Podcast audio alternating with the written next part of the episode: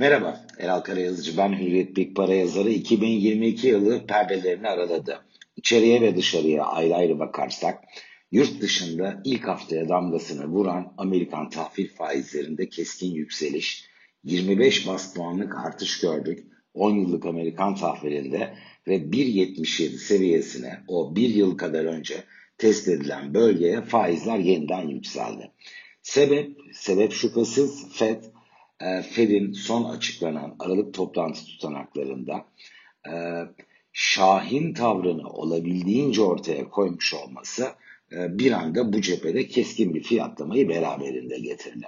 Yansıması ne oldu? Yılın ilk haftasında altın yüzde iki e, ve gümüş yüzde dört kadar değer kaybettiler.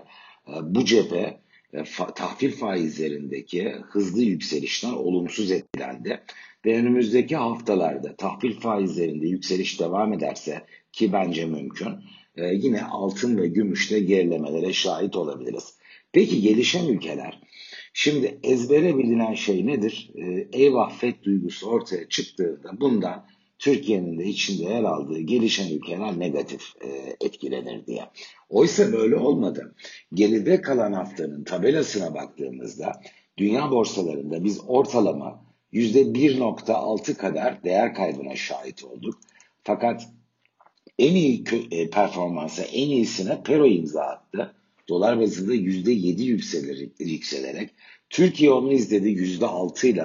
Arada Avusturya var sonra Şili geliyor. %2'lik bir getiriyle dolar bazında.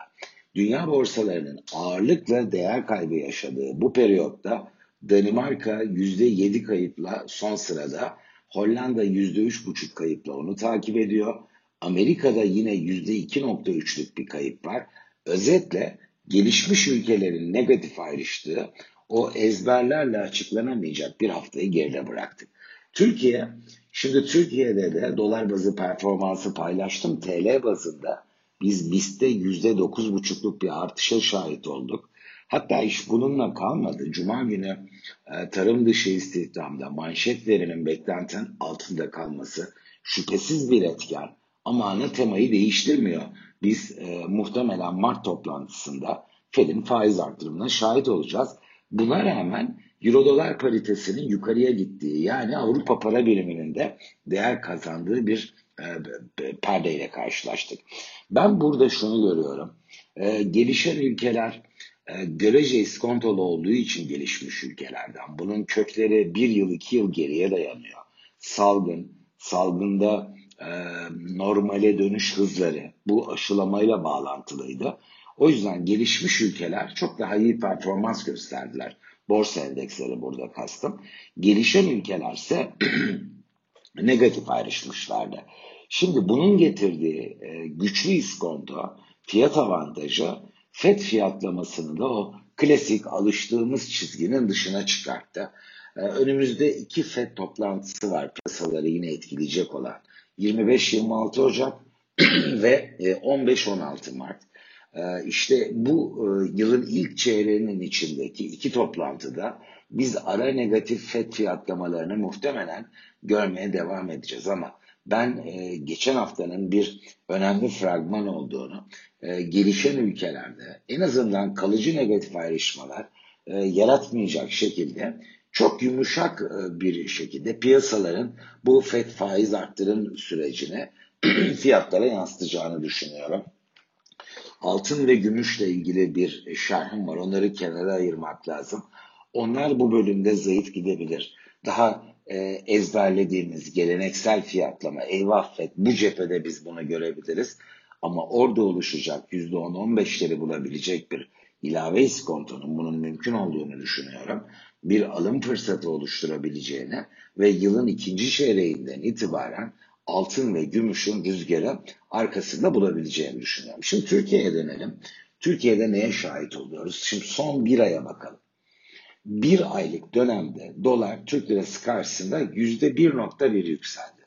O alıştığımız yüzde yirmi, otuz, on çıkışlar, düşüşler bunların yerine görece değil net bir şekilde çok sınırlı bir değişim görüyoruz. Euro'nun fiyatı aynı, altının fiyatı neredeyse aynı. Borsada da yüzde 0,1'lik bir düşüş var. Bu son bir aylık değişim. Yani Türkiye o Ekim, Kasım, Aralık ilk yarıda gördüğümüz borsanın ve doların birlikte sert yukarıya gittiği perdeyi takiben son bir aydır bir dengelenme içindeler. Ben dış iklimin Türkiye üzerinde etkilerinin e, süreceğini ve e, var olan bilgi setiyle en azından dalga boylarının o yılın son çeyreği 2021'in son çeyreğiyle kıyasladığımızda daha yumuşak kalacağı bir hal alma ihtimalini görece yüksek buluyorum. Ee, yüksek enflasyon fiyatlamasının etkisi ve katkısıyla TL bazında Borsa İstanbul'da e, bir süre daha ana rotanın ara negatif akımları içerse de pozitif olma olasılığının da ön planda görülmesinin daha doğru olacağı görüşündeyim.